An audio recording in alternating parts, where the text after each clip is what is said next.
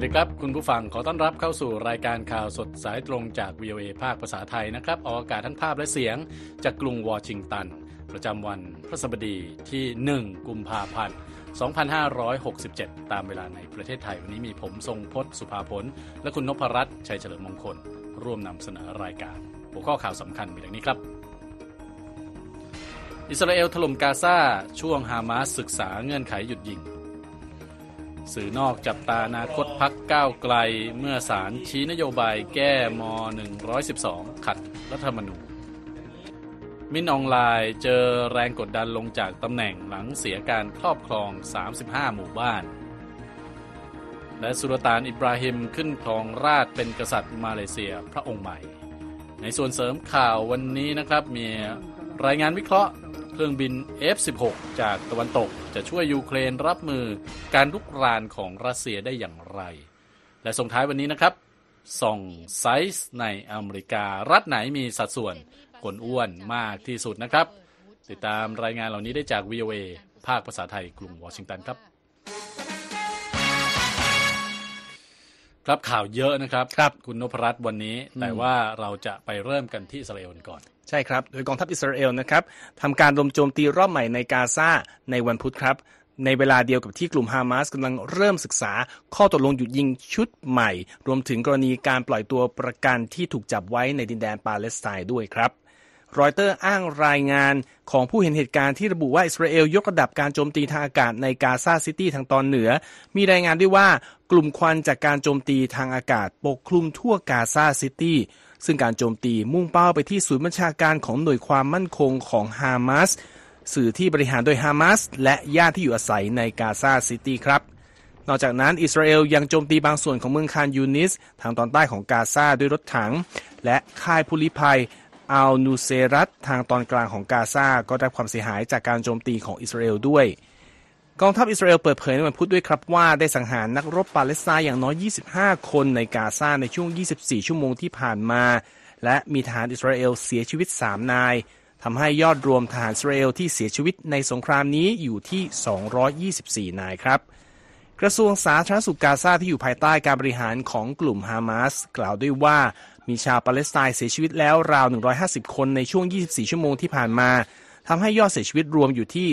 26,900 คน ขณะที่การบุกโจมตีอิสราเอลอย่างไม่ทันตั้งตัวของกลุ่มฮามาสเมื่อวันที่ 7 ตุลาคมทำให้มีผู้เสียชีวิต 1,200 คนในอิสราเอล และกลุ่มฮามาสจับกลุ่มตัวประกันไปราว 253 คนนะครับขณะเดียวกันหน่วยงานด้านการแพทย์ปาเลสไตน์ก็จัดตั้งหน่วยแพทย์สนาม บริเวณด้านหน้าด่านหน้าที่สู้รบนะครับ เพื่อดูแลผู้บาดเจ็บในคานยูนิส แม้จะเผชิญกับความยากลำบากขึ้นเรื่อยๆ จากการสู้รบ และการโจมตีอย่างต่อเนื่อง ประกอบกับประเด็นที่อิสราเอลกล่าวหาว่าเจ้าหน้าที่ของ สำนักงานบรรเทาทุกข์และจัดหางานของสหประชาชาติสำหรับผู้ลี้ภัยปาเลสไตน์ในตอนออกใกล้ หรือ UNRWA เกี่ยวข้องกับเหตุโจมตีเมื่อวันที่ 7 ตุลาคมปีก่อนทำให้บางประเทศซึ่งรวมถึงสหรัฐระงับระงับเงินช่วยเหลือไปแล้วนะครับโทมัสไวท์ผู้อำนวยการของหน่วยงานนี้กล่าวผ่านวิดีโอว่า UNRWA ได้ถูกบังคับให้ย้ายหน่วยงานออกจากคานยูนิสไปทางตะวันตกของกาซาแทนแล้วด้วย ขณะที่สภาเสี้ยววงเดือนแดงระหว่างประเทศเปิดเผยเมื่อวันอังคารว่ากองทัพอิสราเอลบุกเข้าไปในโรงพยาบาลอัลอามาลในคานยูนิส ใช้ปืนขู่ และสั่งให้ผู้พลัดถิ่นและเจ้าหน้าที่การแพทย์ออกไปจากพื้นที่โรงพยาบาล รวมทั้งมีรายงานในวันพุธด้วยว่ามีเด็กทารกวัย 45 วัน และหญิงวัย 75 ปีเสียชีวิต เพราะขาดออกซิเจนมาเป็นเวลาหลายวันในโรงพยาบาลดังกล่าว แต่ว่าทางอิสราเอลปฏิเสธรายงานข่าวนี้ทั้งหมดครับคุณสงพจน์ ครับทางด้านเจ้าหน้าที่ระดับสูงของกลุ่มฮามาสนะครับเปิดเผยกับรอยเตอร์สว่าร่างข้อตกลงหยุดยิงที่เสนอมาใหม่นั้นประกอบด้วยการหยุดยิง 3 ขั้นตอนด้วยกันนะครับ ที่ฮามาสจะเริ่มปล่อยตัวประกันและพลเมืองที่ถูกจับกลุ่มไป จากนั้นก็เป็นการปล่อยตัวทหารที่ถูกจับกลุ่มเช่นกันนะครับ และขั้นสุดท้ายก็คือการคืนตัวประกันที่เสียชีวิตแล้วเป็นร่างของตัวประกันนะครับที่เสียชีวิตคืนให้นั่นเอง โดยข้อเสนอดังกล่าวเกิดขึ้นหลังการเจรจาที่กรุงปารีสระหว่างตัวแทนของสหรัฐ อิสราเอล กาตาร์และอียิปต์ ซึ่งทางปาเลสไตน์ยินดีนะครับต่อความเป็นไปได้ในการหยุดยิง แต่ก็ได้ย้ำว่าการต่อสู้ต้องยุติลงโดยถาวร ขณะที่นายกรัฐมนตรีอิสราเอลเบนจามินเนทันยาฮูกล่าวย้ำความมุ่งมั่นว่าจะไม่ถอนทหารออกจากกาซาจนกว่าจะได้รับชัยชนะอย่างเต็มรูปแบบนะครับ ผู้นำโลกแสดงความหวังที่จะยับยั้งไม่ให้สงครามขยายวงกว้าง แต่ว่าความตึงเครียดในวันออกกลางก็ยังอยู่ในระดับสูงนะครับ หลังจากที่กบฏฮูตี ที่มีอิหร่านหนุนหลังยังเดินหน้าโจมตีเรือรบสหรัฐและอังกฤษในทะเลแดงต่อไป ความสัมพันธ์ระหว่างรัฐบาลอิหร่านกับรัฐบาลสหรัฐตึงเครียดยิ่งกว่าเดิมหลังการเสียชีวิตของทหารอเมริกัน 3 นายนะครับ จากการโจมตีด้วยโดรนในจอร์แดนที่ทางการสหรัฐกล่าวหาว่าเป็นฝีมือของกลุ่มติดอาวุธที่มีอิหร่านหนุนหลังนะครับ พูดถึงเรื่องของกลุ่มฮูตีนะฮะ ตอนนี้มีรายงานว่าจำนวนเรือสินค้าที่ผ่านทะเลแดงลดลงไปราวหนึ่งในสามนะครับคุณนพรัตน์ครับท่ามกลางการโจมตีของกลุ่มกบฏฮูตีในเยเมน จากการเปิดเผยของกองทุนการเงินระหว่างประเทศ หรือ IMF ครับ จิฮัดอัสัวผู้อำนวยการของ IMF ฝ่ายตะวันออกกลางและเอเชียกลาง กล่าวนะครับว่าปริมาณการขนส่งสินค้าในทะเลแดงลดลงไปเกือบ 30%และเสริมว่าการค้ายิ่งลดลงอย่างรวดเร็วตั้งแต่เริ่มต้นปีนี้เมื่อวันอังคารกระทรวงกลาโหมสหรัฐเปิดเผยว่ากลุ่มฮูตีที่ได้รับการสนับสนุนจากอิหร่านโจมตีใส่เรือสินค้าและเรืออื่นมากกว่า 30 ครั้งนะครับตั้งแต่วันที่ 19 พฤศจิกายน โดยอ้างว่าเป็นการแสดงจุดยืนสนับสนุนปาเลสไตน์และต่อต้านการทำสงครามของอิสราเอลในฉนวนกาซาการโจมตีของกลุ่มฮูตีทำให้บริษัทขนส่งหลายแห่งต้องใช้วิธีเดินทางอ้อมทวีปแอฟริกาแทน เพื่อหลีกเลี่ยงทะเลแดง โดยเว็บไซต์ Port Watch ของ IMF บอกว่าจำนวนเรือสินค้าที่เดินทางผ่านคลองสุเอตที่เชื่อมต่อทะเลแดงกับยุโรป ลดลง 37%นะครับตั้งแต่ต้นปีจนถึงวันที่ 16 มกราคม เทียบกับช่วงเดียวกันของปีที่แล้ว สัปดาห์ที่แล้วนะครับคณะกรรมาธิการการค้าของสภาพยุโรปกล่าวว่าการขนส่งผ่านทะเลแดงลดลงไป 22%นะครับเนื่องจากการโจมตี พร้อมผลักดันให้มีหน่วยเฉพาะกิจทางทะเลของ EU ประจำการในทะเลแดง เพื่อปกป้องเรือสินค้าในบริเวณนั้นด้วยนะครับ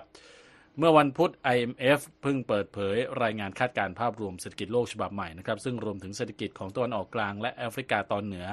ที่คาดว่าจะขยายตัว 2.9%ในปีนี้ลดลง 0.5%จากการคาดการณ์ครั้งที่แล้วนะครับสืบเนื่องจากสงครามระหว่างอิสราเอลกับกลุ่มฮามาสนั่นเองจิฮัดอาซัวยังบอกด้วยว่าการถดถอยของเศรษฐกิจในฉนวนฉนวนกาซาและเขตเวสต์แบงก์นั้น รุนแรงนะครับ โดย IMF คาดการณ์ว่าเมื่อปีที่แล้ว เศรษฐกิจของกาซาและเวสต์แบงก์หดตัวลงประมาณ 6%และคาดว่าจะลดลงอย่างต่อเนื่องในปีนี้อีกด้วยนะครับ ยังเป็นประเด็นที่เกี่ยวกับสงครามนะครับครับแต่เราข้ามฝั่งจากทางตะวันออกกลางมาที่สงครามยูเครนกันบ้างนะครับ เวลานี้ยูเครนยังคงเฝ้ารอการมาถึงของเครื่องบิน F16 นะครับที่พันธมิตรชาติตะวันตก สัญญาว่าจะส่งมอบให้ และผู้เชี่ยวชาญในสหรัฐก็ลองตรวจสอบบดูนะครับว่ายุทโธปกรณ์ที่ว่านี้จะมีประสิทธิภาพมากพอเพียงพอเพียงใดในการต่อสู้กับการรุกรานของรัสเซียนะครับ วันนี้คุณนพรัตน์ชัยเฉลิมมงคลมีรายงานเกี่ยวกับเรื่องนี้มาเสนอนะครับ เชิญครับคุณนพรัตน์ครับครับ มันเป็นรายงานที่ทางผู้สื่อข่าว VOA นะครับออกไปพูดคุยกับผู้เชี่ยวชาญหลายรายเกี่ยวกับประโยชน์ของเครื่องบิน F16 นะครับคนแรกที่มีการพูดถึงคือนาวาตรีแดนแฮมตันเป็นอดีต เจ้าหน้าที่กองทัพอากาศสหรัฐที่ปฏิบัติหน้าที่มาถึง 20 ปีนะครับแล้วก็เป็นผู้ทดสอบการบินเครื่อง F16 ในปฏิบัติการการโจมตีมาแล้วถึง 151 ครั้งนะครับ โดยเขาบอกกับทางผู้สื่อข่าว VOA ว่า แม้ว่ากรุงเคียฟเนี่ยจะได้รับเครื่องบิน F16 รุ่นเก่าไม่ใช่รุ่นรุ่นใหม่ล่าสุดนะคุณทรงพจน์ครับกองทัพอากาศยูเครนก็น่าจะเป็นฝ่ายได้เปรียบเหนือรัสเซียในสนามรบอยู่ดีนะครับลองไปฟังความเห็นของแกงครับ One of the wonderful things about the airplane is, is it's very easy to upgrade นาวาตรีแฮมตันบอกว่าข้อดีอย่างหนึ่งของเครื่องบินรุ่นนี้คือการอัปเกรดที่ทำได้ง่ายมากครับคุณทรงพจน์ไม่ว่าจะเป็นการติดตั้งอุปกรณ์อากาศยานระบบอิเล็กทรอนิกส์หรือเรดาร์ชั้นสูงนำสมัย เพราะว่าเมื่อเทียบกับเครื่องบินรัสเซียที่พัฒนาและผลิตในประเทศแล้วไม่มีความสามารถเช่นนั้นเลย และถ้าหากกรณีการนำเครื่องบินเนี่ยเป็น นักบินของชาติตะวันตก หรือนักบินของยูเครนที่รับการฝึกฝนจากชาติตะวันตกแล้วการเชื่อมเครื่องใช้เครื่อง F16 เนี่ยเขาบอกว่าจะเป็นประโยชน์มากขึ้นไปอีก เพราะว่ามีการใช้เทคนิคการบินที่ไม่เหมือนฝ่ายรัสเซียเลย อดีตเจ้าหน้าที่กองทัพอากาศสหรัฐผู้นี้ก็เป็นผู้ที่ออกมาสนับสนุนให้กรุงวอชิงตันส่งเครื่องบิน F16 ไปให้ยูเครน ตั้งแต่เมื่อฤดูใบไม้ผลิปี 2022 คือเกือบ 2 ปีที่แล้วนะครับแล้วก็บอกว่ารู้สึกผิดหวังที่จนป่านนี้ ยังไม่ได้ส่งแม้จะอนุมัติให้สักพักหนึ่งแล้วก็ตามนะครับ อีกผู้ชาผู้เชี่ยวชาญด้านหนึ่งนะครับ คือฟิลิปบริดเลิฟเคยดำรงตำแหน่งผู้บัญชาการระดับสูงของนาโตหรือว่าองค์การสนธิสัญญาแอตแลนติกเหนือ ระหว่างปี 2013 และ 2016 นะครับ แล้วก็เป็นอดีตนักบินเครื่อง F16 ด้วยบอกว่าเครื่องบินรุ่นนี้เนี่ยจะช่วยให้ยูเครนส่งเสริมปฏิบัติการทางภาคพื้นดินของตนได้อย่างง่ายดายครับ The beauty of these multi-role aircraft is that once they establish that air superiority over our troops so that our troops can do modern บริดเลอร์บอกนะครับว่าข้อดีของเครื่องบินที่มีความสามารถหลากหลายนี้คือเป็นคนเป็นสิ่งที่ทราบอยู่แล้วว่า F16 เนี่ยทำให้กองทัพจะมีความสามารถอ่าในการรบทางอากาศเหนือคู่ต่อสู้ได้จริงเสมอทำให้การทำสงครามภายใต้ เขาบอกเป็นปรัชญาการรบที่มุ่งได้ชัย อย่างรวดเร็วด้วยการเจาะระบบป้องกันข้าศึก ซึ่งต้องใช้ความได้เปรียบในการต่อสู้ทางอากาศอย่างมากเนี่ยเป็นไปได้เพราะเป็นสิ่งที่เครื่องบิน F16 นำเสนอให้ได้นะครับ อีกรายหนึ่งครับ คือกุสตาฟเกรเซลเป็นผู้เชี่ยวชาญด้านการทหารจากออสเตรียให้ความเห็นว่า การที่รัสเซียระดมโจมตีทางอากาศเข้าใส่เมืองต่างๆของยูเครนอย่างหนักช่วงที่ผ่านมาแสดงให้เห็นว่า ระบบป้องกันการโจมตีทางอากาศของยูเครนก็ทำงานได้อย่างมีประสิทธิภาพมาก และสงครามที่ดำเนินมาเกือบ 2 ปีนี้ก็ทำให้เห็นว่าการที่มีเครื่องบินรบจากชาติตะวันตกเข้ามาช่วยนั้นจะมีความสำคัญอย่างมากนะครับ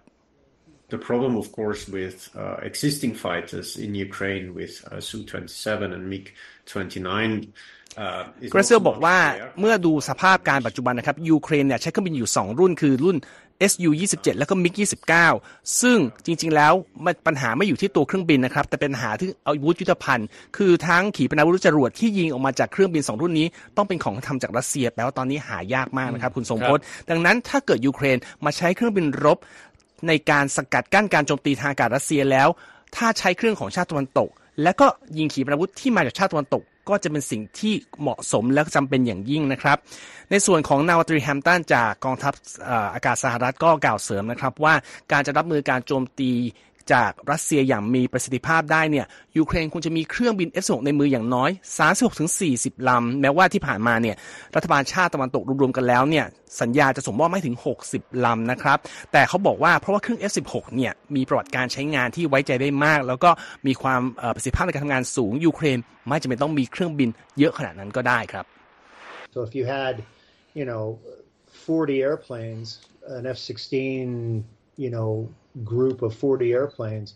you could ครับ conceivably นาวา have ตรีแฮมตันบอกว่ายกตัวอย่างว่าถ้าเกิดยูเครนได้เครื่องบิน F16 ประมาณ 40 ลำ ไม่ต้องเอาทั้ง 40 ลำขึ้นบินก็ได้ เอาขึ้น 30 ก็พออีก 10 ลำเนี่ยเอาเข้าสู่กระบวนการบำรุงรักษาหรือว่าอัปเกรด หรือว่าเสียหายซ่อมแซมไปก่อน เพราะว่าแค่ 30 ลำเนี่ย ก็สามารถปฏิบัติการรบได้มาก เพราะว่าเครื่องบิน F16 เนี่ยมีสิ่งที่บอกว่าเป็น mission capable rate หรือว่าแปลงตรงคืออัตราความสามารถในการปฏิบัติภารกิจสูงกว่าเครื่องบินรุ่นอื่น ๆ ด้วย ท้ายสุดนะครับ VOA ได้คุยกับเจ้าที่กองชัพ กองทัพชาติตะวันตกหลายรายที่เห็นด้วยว่ายูเครนเนี่ยส่งบินนักบินของตนเข้ามาฝึกอบรมการใช้งานเครื่อง F16 แล้วอยู่ที่เดนมาร์กแล้วก็อังกฤษ แต่ตอนนี้ยังมีความชัดเจนครับคุณสมพศว่าครับนักบินของกองทัพยูเครนเนี่ยจะพร้อมใช้เครื่อง F16 เมื่อไหร่ และที่สำคัญคือยังไม่มีใครทราบด้วยว่ากรุงเคียฟจะได้รับเครื่อง F16 เมื่อไหร่กันแน่นะครับครับขอบคุณครับคุณนพรัตน์ครับเรื่องของเครื่องบินรบ F16 นะครับกับสงครามในยูเครนนะครับ ก็ติดตามรายงานรายละเอียดของรายงานที่คุณนพรัตน์เพิ่งอ่านไปเนี่ยนะฮะ ได้ที่เว็บไซต์ voa thai com นะครับ นอกจากนี้ยังอัปเดตข้อมูลต่างๆ จากเราได้ทางแพลตฟอร์มสื่อสังคมออนไลน์นะครับ Facebook Instagram YouTube และ X ครับ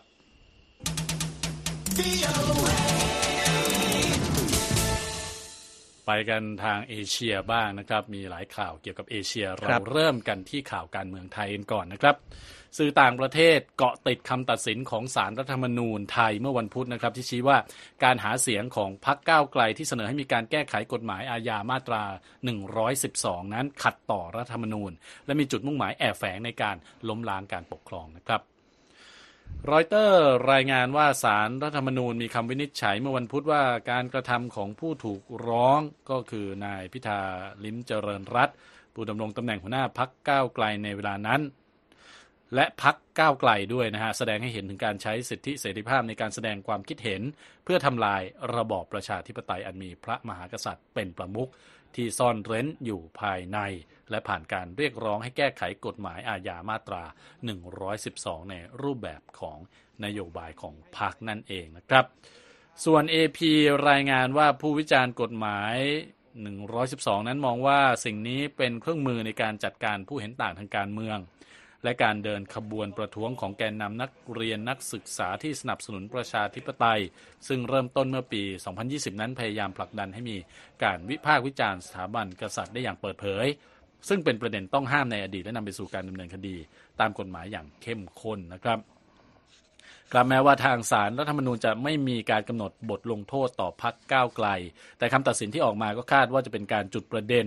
การดำเนินคดีทางกฎหมายโดยฝั่งตรงข้ามนะครับเพื่อหาทางยุบพักก้าวไกล และตัดสิทธิทางการเมืองต่อแกนนำพักในประเด็นดังกล่าวนะครับ ทางด้านปีเตอร์มัมฟอร์ดนะครับผู้เชี่ยวชาญด้านเอเชียและอาเซียนจากยูเรเซียกรุ๊ปให้ทัศนะกับบลูมเบิร์กว่า คำตัดสินนี้สร้างโอกาสให้เกิดการยุบพักก้าวไกล และก่อให้เกิดผลกระทบทางการเมือง และเสถียรภาพทางสังคมนะครับ ส่วนณพล จาตุศรีพิทักษ์นักรัฐศาสตร์จาก i c s u s o f i c h a c Institute ในสิงคโปร์นะครับให้ทัศนะกับไทม์ว่า คำตัดสินนี้ขจัดความหวังในการเปลี่ยนแปลงสถานะการปกครองแนวอนุรักษ์นิยมที่เป็นที่เป็นอยู่ผ่านช่องทางรัฐสภา และว่าขอบเขตที่ชัดเจนได้ถูกกำหนดแล้ว และสิ่งนี้ได้ทำให้บทบาทของพรรคก้าวไกล เผชิญกับวิกฤตด้านอัตลักษณ์ของพรรคนะครับ ประเทศไทยมีประวัติศาสตร์ในการต่อต้านพรรคนักการเมืองและนักเคลื่อนไหวด้านประชาธิปไตยมายาวนานนะครับขณะที่ข้อมูลของศูนย์ทนายความเพื่อสิทธิมนุษยชนชี้ว่ามีอย่างน้อย 263 คนที่ถูกตั้งข้อหาตามประมวลกฎหมายอาญามาตรา 112 นับตั้งแต่เดือนพฤศจิกายนปี 2020 ที่ผ่านมานะครับคุณนพรัตน์ครับจากที่ไทยนะครับขยับลงใต้ไปที่มาเลเซียกันบ้างครับ อุสุลตาดอิบราฮิมอิสกันดานะครับซึ่งเป็นที่รู้จักกันในฐานะเป็นเจ้าผู้เจ้าของผู้เป็นเจ้าของ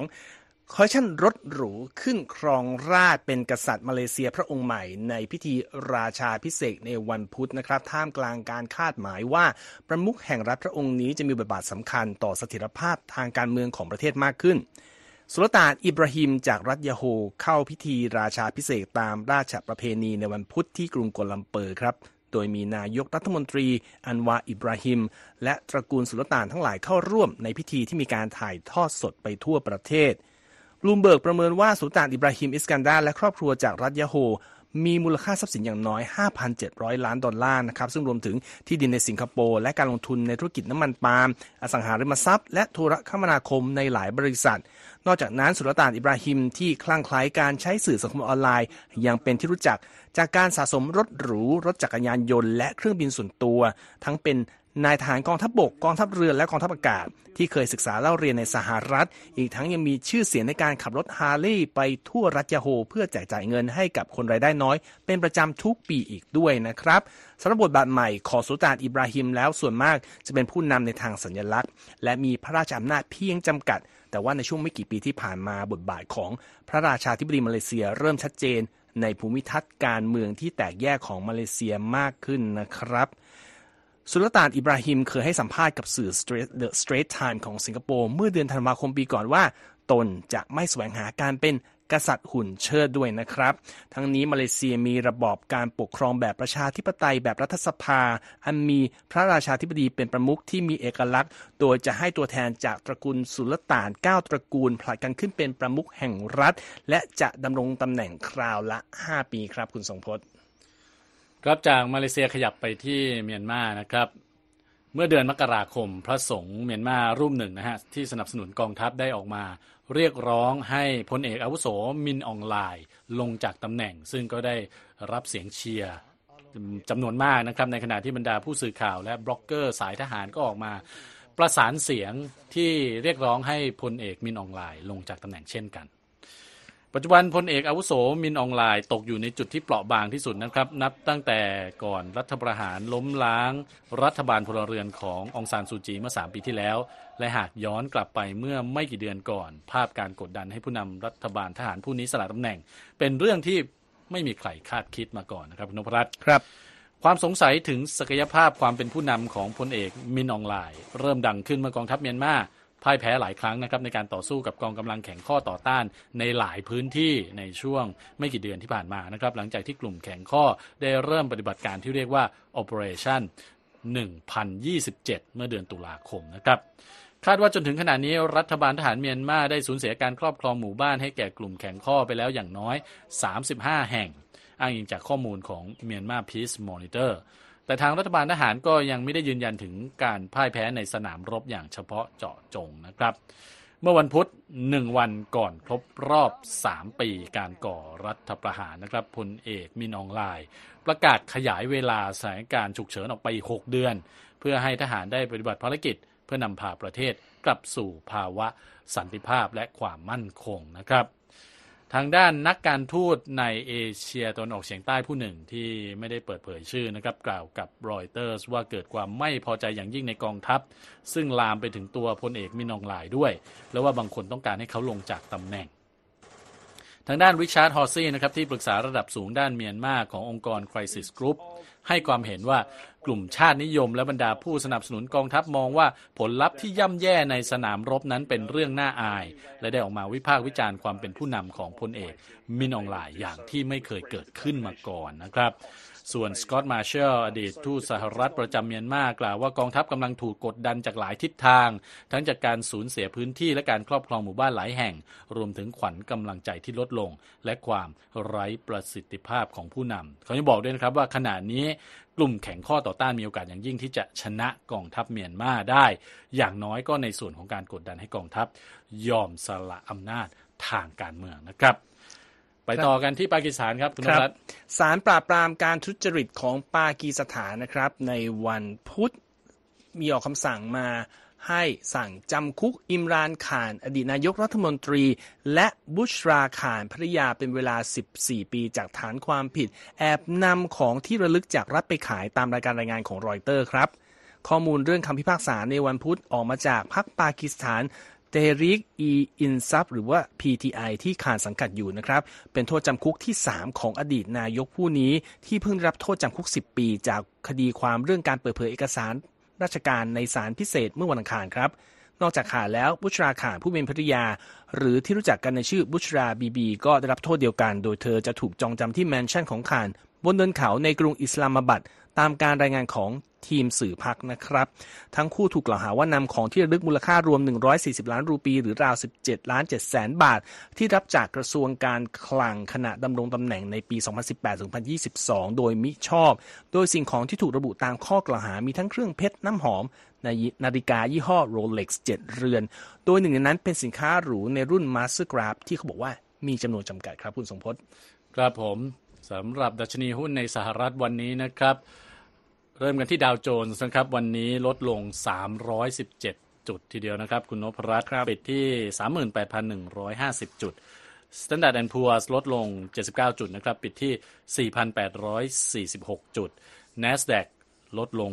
เยอะเยอะเยอะมากนะฮะครับลดลงไปถึง 345 จุดกับ 89เอ่อจุดนะฮะ ปิดที่ 15,164 จุด ราคาทองคำเพิ่มขึ้น 0.29%นะครับปิดที่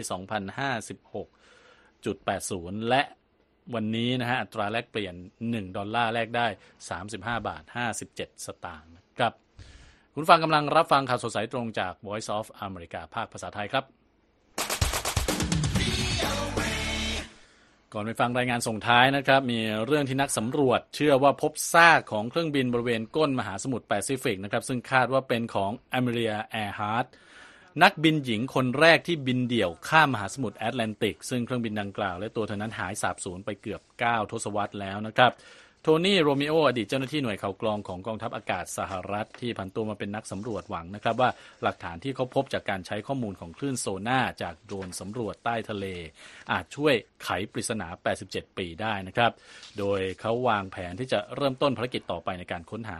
ซากเครื่องบินดังกล่าวปลายปีนี้นะครับอมีเลียแอร์ฮาร์ตเป็นนักบินหญิงอเมริกันคนแรก และเป็นนักบินคนที่สองที่บินเดี่ยว ข้ามมหาสมุทรแอตแลนติกแบบต่อเนื่อง แต่ว่าเธอพยายามที่จะเดินทาง รอบโลกก่อนที่เครื่องบินของเธอจะหายไปเหนือมหาสมุทรแปซิฟิกนั่นเองครับ ส่งท้ายวันนี้นะครับก็เป็นเรื่องของคนอเมริกันเช่นกัน แต่เป็นเรื่องของโรคภัยไข้เจ็บที่มาพร้อมกับน้ำหนักที่เกินตัวนะฮะครับปัญหาโรคอ้วนก่อกวนใจผู้คนมากมายนะครับ แต่ว่าที่อเมริกาสถานการณ์รอบเอวของประชากรในรัฐไหนที่ต้องบอกว่าน่ากังวลที่สุด วันนี้คุณธัญพรสุนทรวงศ์มีรายงานจากห้องข่าว VOA มาเสนอครับ รายงานของศูนย์ควบคุมและป้องกันโรค หรือ CDC ระบุว่าเวสต์เวอร์จิเนียลุยเซียนาและโอคลาโฮมาเป็นรัฐที่มีประชากรอ้วนมากที่สุดในสหรัฐ ด้วยอัตราส่วนดัชนีมวลกายหรือ BMI อยู่ที่ 40%ขึ้นไปค่ะ เจมี่บัสเซล จากมูลนิธิโรเบิร์ตวูดจอห์นสันซึ่งเป็นองค์กรการกุศลด้านสุขภาพกล่าวว่า ข้อมูลล่าสุดจาก CDC ดูแล้วน่าหวั่นใจ โดย 22 รัฐมีอัตราโรคอ้วนในผู้ใหญ่อยู่ที่ 35%ขึ้นไป โดยเพิ่มขึ้นจาก 19 รัฐเมื่อปีที่แล้ว และเมื่อเรามองย้อนกลับไปเมื่อทศวรรษที่แล้ว ไม่มีรัฐใดที่มีอัตราโรคอ้วนในผู้ใหญ่อยู่ที่ 35%ขึ้นไปเลยนะคะ ซึ่งเห็นได้ชัดว่าตัวเลขดังกล่าวไม่ได้ไปในทิศทางที่ถูกต้องค่ะ นอกจากเวสต์เวอร์จิเนีย ลุยเซียนา และโอคลาโฮมาแล้ว 22 รัฐที่มีอัตราโรคอ้วน 35%ขึ้นไปได้แก่ แอลาบามา อาร์คันซอเดลาแวร์ จอร์เจีย อินเดียนา ไอโอวา แคนซัส เคนตักกี้ มิสซิสซิปปี มิสซูรีเนบราสกา นอร์ทดาโกตา โอไฮโอ เซาท์แคโรไลนาเซาท์ดาโกตา เทนเนสซี เท็กซัสเวอร์จิเนีย และวิสคอนซินค่ะ ทั้งนี้พบว่ามีคนเป็นโรคอ้วนมากที่สุดในแถบมิดเวสต์และภาคใต้ รองลงมาคือภาคตะวันออกเฉียงเหนือและตะวันตก นอกจากนี้อัตราโรคอ้วนมีแนวโน้มสูงกว่าในหมู่คนผิวดำฮิสแปนิก และชนพื้นเมืองอเมริกันค่ะ อย่างไรก็ตามทุกๆ รัฐในสหรัฐมีอัตราการเป็นโรคอ้วนอย่างน้อย 20%โดย CDC ได้เรียกร้องให้มีการสนับสนุนเพิ่มเติมในการป้องกันและรักษาโรคอ้วนอย่างเร่งด่วนนะคะคาร์เรนแฮกเกอร์ผู้อำนวยการศูนย์ป้องกันโรคเรื้อรัง และการส่งเสริมสุขภาพแห่งชาติของ CDC กล่าวในการแถลงข่าวว่า โรคอ้วนเป็นโรคที่เกิดจากหลาย ๆ ปัจจัย ซึ่งรวมถึงรูปแบบการรับประทานอาหาร ระดับการออกกำลังกาย การนอนหลับในแต่ละวัน พันธุกรรม และการใช้ยาบางชนิด ซึ่งหมายความว่าไม่มีการรักษาใดที่จะสามารถแก้ไขทุกปัญหาได้พร้อมกันค่ะ เมื่อเดือนกุมภาพันธ์ปี 2023กระทรวงเกษตรสหรัฐ หรือ USDA ได้เสนอให้มีการปรับปรุงอาหารของโรงเรียน เพื่อให้มีโภชนาการที่สอดคล้องกับแนวทางโภชนาการฉบับล่าสุด และการเปลี่ยนแปลงที่ว่ารวมไปถึงการจำกัดปริมาณน้ำตาล และการลดระดับโซเดียมค่ะ นอกจากนี้ยังมีการเปลี่ยนแปลงในโปรแกรมวิครับขอบคุณครับ คุณธัญพรครับ และที่จบไปคือรายงานข่าวสดสายตรงจาก VOA ภาคภาษาไทยกรุงวอชิงตันวันนี้ ผมทรงพศสุภาผลและคุณนพรัตน์ชัยเฉลิมมงคลขอลาไปก่อนนะครับ สวัสดีครับ สวัสดีครับ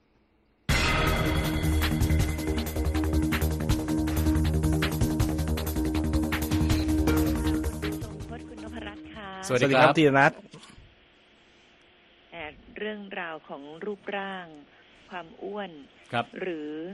หรือเราอาจจะสมบูรณ์ขึ้นนะดิฉันไม่แน่ใจว่าในสหรัฐอเมริกามีความอ่อนไหวในการพูดถึงรูปร่างหน้าตาเหมือนเหมือนสังคมไทยไหมคะ เพราะว่าเราก็คุยกันเรื่องไซเบอร์บูล i ิ g นะคะครับเรื่องรูปร่างหน้าพอพูด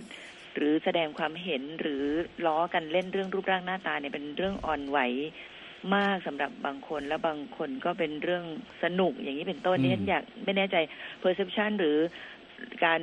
พูดถึงเรื่องรูปร่างหน้าตาคนอเมริกันโดยเฉพาะวัยรุ่นเป็นยังไงคะคือต้องบอกว่าค่อนข้างมีความอ่อนไหวอืมสูงเหมือนกันครับนะฮะก็มีคค่ะำที่เรียก body shame กันอย่างเงี้ยอืมนะฮะก็คือถ้าพูดถึงเนี่ยค่ะไม่ได้เลย ไม่ว่าจะเป็นเรื่องของอารูปร่างอืมน้ำหนัก หรือว่าสีผิวเชื้อชาติ อันนี้คือรวมอยู่ในเรื่องของฟิสิกอลเนี่ยอืม appearance เนี่ยบไม่ริบทไม่ได้เลยฮะนะฮะคือมามาถึงนี่มีเป็นปัญหาใหญ่ได้ในโรงจเรียนริงๆ แล้วที่นี่อาจจะเป็นที่แรก ๆ ที่เป็นประเด็นใหญ่กว่าก่อนไทยจะเริ่มเอามาเป็นเป็นเป็นเอ่อสิ่งที่คนเริ่มกังวลกันนะฮะเพราะว่าถ้าเทียบทางวัฒนธรรมมาแล้วเนี่ย เราอย่างอะรุ่นเรากันโตมาในรุ่นที่ถูกเรียกว่าอ้วนผอมอะไรได้สบายที่นี่นี่คือคำนี้ไม่เคยใช้กันเลยอืมคือเรียกใครว่าอ้วนไม่ได้ฮะคำนี้ไม่มีตัวตนนะฮะไม่งั้นจะเป็นการอืมเออ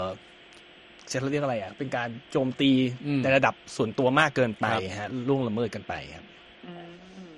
ใช่ใช่เพราะสมัยก่อน เรายังได้ยินชื่อเล่นที่บอกรูปร่างเลยใช่ไหมคะอืมใช่ครับ ดิดิฉันตอนเล็ก ๆ ยังถูกเรียกว่ายายจ่อยโอ้อะไรอย่างนี้เป็นต้นเนี่ยเพราะไม่รู้จะดีใจหรือเสียใจดีนะ เพราะฉะนั้นเนี่ยมันเป็นสังคมไทยนะอ๋อใช่เข้าใจแล้วเข้าใจแล้วเป็นข้อมูลที่น่าสนใจ วันนี้ขอบคุณมากเรื่องราวเกี่ยวกับหลายเรื่องนะที่ VOA นำเสนอ คงได้มีโอกาสคุยกันต่อไป